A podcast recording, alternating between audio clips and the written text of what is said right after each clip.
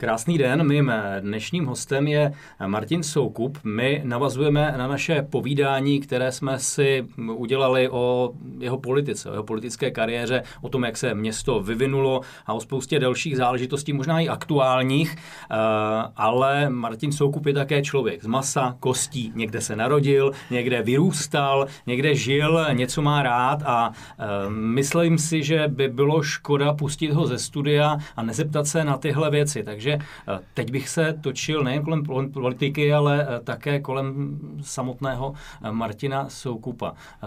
Kde jste se narodil, kde jste vyrůstal, na co máte nejhezčí vzpomínky na své, na své dětství? Je pravda, dobrý den, že jsem dlouho na něco podobného neodpovídal, taky se mě dlouho na to nikdo, nikdo neptal, nebylo to nikdy předmětem žádného rozhovoru. Já jsem se narodil v Hořicích pod Krkonoší v roce 1965. A bydlel jsem až do vlastně první třídy jsem bydlel ve vesnici u Hořic, pak jsme se přestěhovali do Hradce Králové a nastoupil jsem, nastoupil jsem do školky v Albertově ulici. Jo. Takže to je, to je v podstatě podkrkonoší. To je tak. takový ten uh, už těsně horál, ale ještě ne horál a ani ne v Nížině v Hradci. Uh, třeba Klára Dostálová v podstatě je taky z Hořicka a v té politice to dotáhla opravdu hodně ano, daleko. Ano. Hořice nevím. Mimochodem znáte se s Klárou Dostálovou? Známe se dobře s Klárou Dostálovou právě uh, z těch akcí města, kdy působila ještě v CEPu v, tady v Královéhradeckém kraji. S ní jsme spoustu zajímavých projektů vymýšleli právě na tom festivalu cestovního ruchu Region Tour v Brně. Tam se úzce spolupracovali a vážím si, je to velká profesionálka. Když se řekne Hořice, tak asi 90, e, možná 100% hmm. obyvatelstva se hořický trubičky. Mně se objeví kamenosochařství, ten odkaz té sochařské školy, která je tam. Pro vás to je co to Hořicko? Pro mě to je víc to kamenosochařství, ale uh, řeknu něco i o těch hořických trubičkách, protože prakticky všechny ty vesnice kolem Hořic uh, ty uh, babičky naše vyráběly, ty trubičky. Uh, uh, samozřejmě některé byly plněné, některé nebyly. Babička do toho přidávala i trochu rumu, jo, takže, uh, takže uh, ty hořické trubičky, na nich já jsem uh, tak trochu vyrost. A po škole jsem uh, šel pracovat uh, tady v Hradci Králové na generální ředitelství uh, Českomoravského průmyslu kamene, takže, takže jsem začal u kameníků samozřejmě jako ekonom ve finančním oddělení, ale prakticky tehdy tato organizace ovládala veškerý kamenoprůmysl v Československu. Jo? Takže, takže to byl obrovský, obrovský podnik a během toho mého krátkého působení tam jsme ho zdelimitovali, rozpadlo se to, přežili jsme tam rok 89, nastoupili podnikatelé ze Švýcarska a prakticky jsme celý podnik byli nuceni zlikvidovat. Suchal jste někdy? Eh, nesochal jsem, nesochal a mám mezi kameníkama pochopitelně eh, z té doby uh, dobré přátelé a využívám toho do dneška mám to rád, takže mám i spoustu zajímavých věcí doma a ty lidi prostě jsou úžasní. To mě napadá, nevznikla tam tehdy ta vazba mezi tím Hořice, sympozium sochařů a to spojení s Hradcem Králové, které za mě si myslím, že každý hradičák může být vděčný, protože takové množství soch, které se každý rok tady vymění. Hmm. Za mě by tady mohly zůstávat, aby Hradec byl ještě krásnější. Uh, je, to, je to přes vás? To jste, to jste uhodil jako uh, hřebík na hlavičku, protože skutečně, skutečně uh, tehdejší hořické sympózium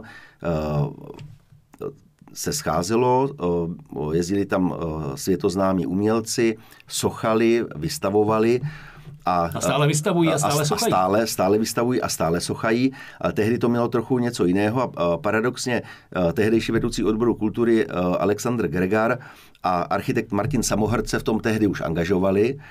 A vymysleli jsme právě první sochařské sympózium tady v Hradci Králové, jo? protože jsme říkali, je to škoda, aby ty sochy zůstaly tam a prakticky nikam nešly do světa. To znamená, vymysleli jsme ten systém, že pojedou eh, z, eh, z lomu svatého Josefa do Hradce, eh, tady se ukotví na náměstí Svobody, po dvou letech se třetina vymění a vrátí se zpátky do Hořic, takže takhle vlastně ty sochy, ty sochy pendlovaly. A vlastně to sympózium, respektive nábřeží sochařů, to už bylo nábřeží sochařů, dalo základ tomu celému cyklu nábřeží, které, které jsme pak později doplnili o další jaksi akce v Hradci Králové. Takže to mělo přímý, přímou vazbu takhle na Hořice. Pojďme k tomu klukovi, který možná, eh, možná v červených trenkách a pozběhal no, po loukách. Eh, jaké bylo to dětství? Co vás nejvíc bavilo? Bylo to všechno? Byl to ten kluk, který leze po půdách a běhá? Nebo už to byl nějaký možná sportovec, možná eh, šprt? Jaké bylo to dětství? Tak já jsem nebyl nikdy sportovec, což je vidět. za, za to, že jsem neměl červené trenýrky, mě tady pan učitel, kterého nebudu jmenovat, nechal dělat 50 kliků asi v šesté třídě. To jste byl sportovec? No tak to jsem musel, to jsem musel, to jsem musel dát. A já jako vesnický kluk vlastně od školky, a my jsme pak jezdili na, na, za babičkou vlastně každý, každý víkend, tak jsem, divím se, že jsem to přežil jo, protože skutečně jsme lezli po půdách, eh, eh, Dneska už by to bylo vloupání, ale my jsme se vloupali vždycky eh, na půdu, vloupali jsme se do nějaký stodoly, jo, tam se skákali po seně, skákali jsme tam mezi těma strojema zemědělskými, co tam byli. Eh, chodili jsme do JZD, eh, tam se vylamovali dveře, Kriste pane, to by dneska už nebylo, eh, nebylo možné, takže my jsme skutečně vizitírovali všude a, a dělali jsme, kouřili jsme na seně, jo, skákali jsme do stohu, kde pak spousta dětí se udusilo během, během jaksi toho času. Nám se naštěstí... Udusilo, jako úplně udusilo? Úplně, no tak to je nebezpečný, protože tam jsou vzduchové kapsy a tam, když ten člověk spadne, tak nemá šanci prakticky, když tam nemá kámoše. Jo. Že přeci jenom to dětství bylo skutečně nebezpečné. Bylo, bylo z pohledu dneška jako stoprocentně nebezpečné. Jo. Takže my jsme, my jsme byli takový jako raubíři trochu. No. Když mluvíte o tom kouření, jste kuřák? Uh, nejsem pravidelný kuřák, nejsem na tom uh, závislý, ale uh, Samozřejmě dám si cigaretu, ale miluju doutníky, ty miluju už prakticky od 15 let, když děda kouřil viržínka, tak jsme tajně mu je kradli. Kouřili jsme viržínka, samozřejmě to pro nás tehdy bylo jako těžká záležitost ale, ale eh, de facto eh, jsem kuřák a nesouhlasím s tím antikuřáckým eh, zákonem a myslím si, že každý, podnikatel by si to měl udělat podle svýho a, a ta volnost by se měla dát. Samozřejmě respektuju nekuřáky. Mm-hmm. A kuřáci, teď se možná i dělí na ty kuřáky elektronické, kuřáky klasické. Jak vy tam vaše srdce tíhne? Moje srdce rozhodně netíhne k těmhle umělotinám. Já říkám, kuřák buď kouří rád a, a smrdí rád, jo, a ten oblak toho dýmu, prostě to je to kouření. Jo a jako uh, dávat si, uh, do, do, když to řeknu lidově do huby, uh, nějaký náustek s nějakou cigaretou, která se zahřívá, nedej bože, teda tu elektronku, kde vypadáte jak, jak parní válec, jo, tak to skutečně mě nikdy neoslovilo, nikdy jsem to neskoušel a pokud se to jednou zakáže, tak přestanu kouřit. Jste příznivec nějakého životního stylu nebo prostě žijete a třeba se chytáte trendu a zase opouštíte? Eh, jak to máte, řekněme, strava, oblékání, prostě životní styl? No, to byste se měl zeptat asi někoho jiného, protože sami na sebe máme uh, trošku jiný názor. Uh, já žiju. Jo, žiju, prostě uh, beru všechno uh, z toho života, co, uh, co jde. Dělala jsem to takhle vždycky. Samozřejmě někomu se to nemusí líbit. I na ty radnici, když jsme nastoupili do funkce, tak prostě jsme žili. Říkám si, že jsme to nemohli ani přežít, ale, ale v té euforii se toho hodně, hodně udělalo a myslím si, že prostě ten, kdo neumí žít, tak neumí ani pracovat. Eh, když se oblékáte, je to třeba tak, že vám manželka řekne, hele, tohle to ti nesedí, anebo spíš eh, mrknete na eh, dokument o módních přehlídkách, hmm. anebo máte přátele v butiku, kteří řeknou, tohle si vem, to ti bude slušet. Čím se tam řídíte? Je to kombinace všeho. Kombinace všeho. Kombinace všeho tak by to no. asi mělo být v tom životě. Uh, tak jo, samozřejmě uh, mám rád uh, pěkné oblečení, takže já, když někde jdu, tak uh, uh, mě doma říká, ty jsi jako ženská, jo, eh, jdeš do butiku a eh, přijdeš nový kalhoty, nový sako, eh, protože tam paní prodavačka, kam chodím pravidelně, nebo jezdíme, a to jezdíme už, už 20 let do Prostějova, do ty firmy OP Prostějov, která dneska už neexistuje, ale máme tam kamaráda, který tam pracoval a má teďka soukromou praxi a, a prodejnu a, a svoje švadleny a svoje modní návrháře tak, eh, tak je to kombinace všeho a vždycky si někde něco, něco koupíme a prostě mám to rád a dělá mě to dobře. I přes tuhle univerzálnost je něco, v čem jste radikální, v čem jste konzervativní? Musel bych se dlouho zamýšlet. takže ne. A dobře, vraťme se zpátky k tomu dětství. Opustíme to, že jste přežil uh, to seno a, a stohy a, a, a půdy a tak dále. Co bylo potom z kluka na základní škole, najednou se stává teenager a míří kam? No, tak základní školu jsem chodil, chodil jsem tady na základní školu Bezručové ulici, tam mám uh, moc pěkné vzpomínky uh, kamarády a paradoxně uh, se nescházíme úplně pravidelně s tou základkou. Je to, je to zvláštní, ale přeci jenom byli jsme děti a teď už si tolik nemáme co úplně říct všichni. Nejkrásnější to bylo skutečně na gymnázium Měkká těla, to jsme prožili naplno a, a taky se divím, jak se to mohli přežít, tam jsme si teda skutečně užili. Jo, a pak jsem šel na čtyři roky do Prahy na, na vysokou školu ekonomickou. Tam jsem si to teda taky užil, tu Prahu, a od té doby mám Prahu rád a paradoxně tam dneska pracuji. Jste člověk, který si užívá hmm. života, ale už tehdy tedy na Gimplu jaká tyla, který je zasazen do nádherného prostředí, hmm. tam ať vylezete napravo, nalevo, tak uh, ten Gočár dýchá, to hmm. krásné město, klidné město na žití dýchá. Už tam vás možná ovlivnilo něco k tomu vztahu k Hradci, k té architektuře a, a možná ke kultuře, možná ke školství? Eh, já si myslím, že úplně, úplně ne, protože eh, eh, nejsem člověk, který, který by byl hnedka odmala někam směřován a vychováván a předurčen pro něco. Jo, takže prakticky já jsem na konci základní školy kromě gymnázia mohl jít do Štětína na naši námořnickou školu. Jo, takže to bylo, to bylo různý. Ta ekonomka, ta vysoká škola, ta byla spíš tak jako, mm, no, že mm, nejsem strojař, eh, eh, ruce úplně šikovný nemám, tak prostě ta ekonomka. Jo, a tam mě to nakonec, nakonec bavilo. No a po škole, prakticky kam po škole, jo, a ten českomoravský průmysl kamene zase uh, zpátky, že jo, měl jsem tam uh, pár uh, kamarádů, kteří taky mezi tím dospěli, doštudovali, takže jsme se ocitli de facto v kamenoprůmyslu a a že jsem byl ekonom, tak jsem pracoval na finančním oddělení, což je takový neutrální záležitost. Počítal jsem vejplaty kolegům a, a pak, jsem, pak jsem teda přeskočil už do, do biznisu a prakticky eh, vždycky jsem měl taková, takový, kromě uh, kamene, kde jsme si museli docházku zapisovat, nebyly tam teda píchačky, tak vždycky jsem uh, pracoval tak, abych, si, uh, abych byl sám sobě pánem, takže nikdy jsem nemusel uh, nikde uh, přes píchačky a přesně zapisovat, uh, což což je teďka, uh, máme s manželkou uh, takový, takový sport, protože samozřejmě ona musí od do a, a já ne a tak se kvůli tomu tak trošku škádlíme. Jo?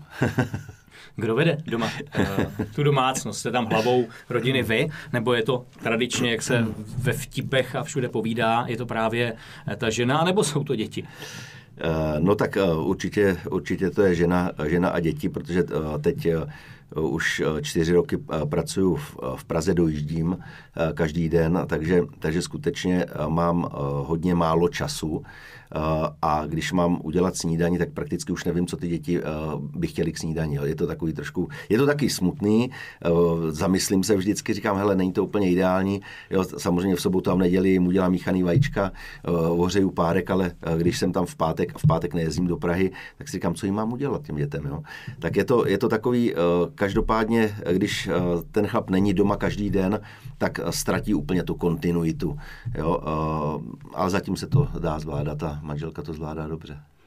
Uteklo vám vyrůstání dětí mezi prsty, nebo jste si je stihl užít tím, že jste před spaním k ním sedl a četli jste si a e, že jste si šli někde možná zasportovat nebo do kina, nebo jste byl ten člověk, který je právě i tou politikou, i tou péčí o město, o, o biznis, tak e, zachvácen, že v podstatě domů jenom nosí peníze a potkává se se zbytkem rodiny. Uh, jak kdy? Jo, jak, kdy se, eh, jak kdy se mě to vedlo, samozřejmě byly období, kdy jsem, kdy jsem byl víc doma, Uh, někdy, paradoxně nejvíc doma jsem byl, když jsem dělal náměstka primátora, protože jsem byl v Hradci. Prakticky předtím jsem pracoval v Brně, potom jsem pracoval v Praze, takže, takže to mm, nepřidá, jo, ale taky jsem četl pohádky, ale paradoxně jsem usínal dřív než ty děti, takže po té cestě, když jsem začal číst knížku, tak po odstavci už jsem nebyl schopen. Hradec, Brno, Praha. tři hmm. diametrálně rozdílná města, přesto města, která mají co nabídnout. Brno, Praha, velkou města, Hradec, Salon, který možná někdo řekne ubytovna, ale město zase úplně jiné. Hmm. V čem jsou pro vás jiná, v čem jsou pro vás krásná tahle tři města? Tak eh, každé to město je, eh, eh, to jste řekl, úplně, úplně jiné. Ta Praha už od těch dob studentských, tak tu mám prošlápnutou a ta Praha je prostě, je to hlavní město, je tam nejvíc příležitostí a hlavně já po těch vlastně 12 letech v aktivní politice jsem chtěl mít chvíli klid, protože prakticky, a to se mě stává doteď, rád se potkávám s hradečáky, ale pokud i dneska jdu na ples a zastaví mě deset lidí a, na různé věci se mě ptají a já zjistím, že jsem manželku nechal teda u stolu a mně se to zdá jako, dejme tomu 20 minut a ono to je dvě a půl hodiny, tak to se nikomu nelíbí. je s tím já bojuju doteď a v té Praze ta anonymita, ta, ta se mi líbí, protože prostě tam mě nikdo nezná, tam si projdu to město a, a jedu do práce a nikoho nepotkám. No, v úvozovkách. občas, občas samozřejmě hradečáka potkám v Praze, takže, eh, takže eh, všechno, má, všechno má svoje. No a ta Praha, nebo Praha-Brno, eh, to, to bylo takové vyústění vlastně mé předchozí činnosti, kdy jsme, kdy jsme tady měli leasingovou společnost na splátkový prodej a ta naše společnost iniciovala založení databáze neplatičů, nebankovní databáze Solus, která funguje do dneška eh, a scházeli jsme se prakticky se všemi eh, vedoucími eh, pracovníky těch leasingových společností a skončil jsem jako náměstek generálního ředitele pro řízení rizik home kreditu.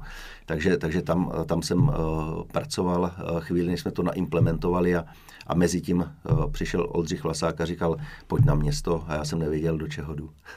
Jak uh, relaxujete, jak si odfouknete? Teď se to naznačil při tom plese, při tom pohybování se po ulici. Uh, naše republika je malá, skutečně člověk opravdu potkává známé úplně všude a nejen v republice. Uh, máte nějaký svůj recept? Meditujete, cvičíte, uh, nebo jenom koukáte na televizi? Jaký je, jaké je know-how Martina Soukupa? Uh, já uh, odpočívám uh, prakticky i při práci. To, to znamená, vždycky jsem měl to měl nastartovaný tak, že, eh, že je potřeba eh, vypnout, nešturmovat. Eh, samozřejmě je to dáno charakterem práce. Pokud bych dělal někde u pásu, tak to není možné, ani bych to dělat nemohl. Ale to je právě to, co si člověk vybere na začátku. Jo? Někdo si to samozřejmě vybrat nemůže, to je pravda, ale jak říká italské přísloví, přičin se a pán Bůh ti pomůže tak, eh, tak já jsem schopný eh, průběžně relaxovat během, eh, během dne. No a samozřejmě úplně relax pro mě je, když, když sejdeme s přáteli, dáme si doutník někde a dýmku a, a mm, tak nějak pokecáme o životě.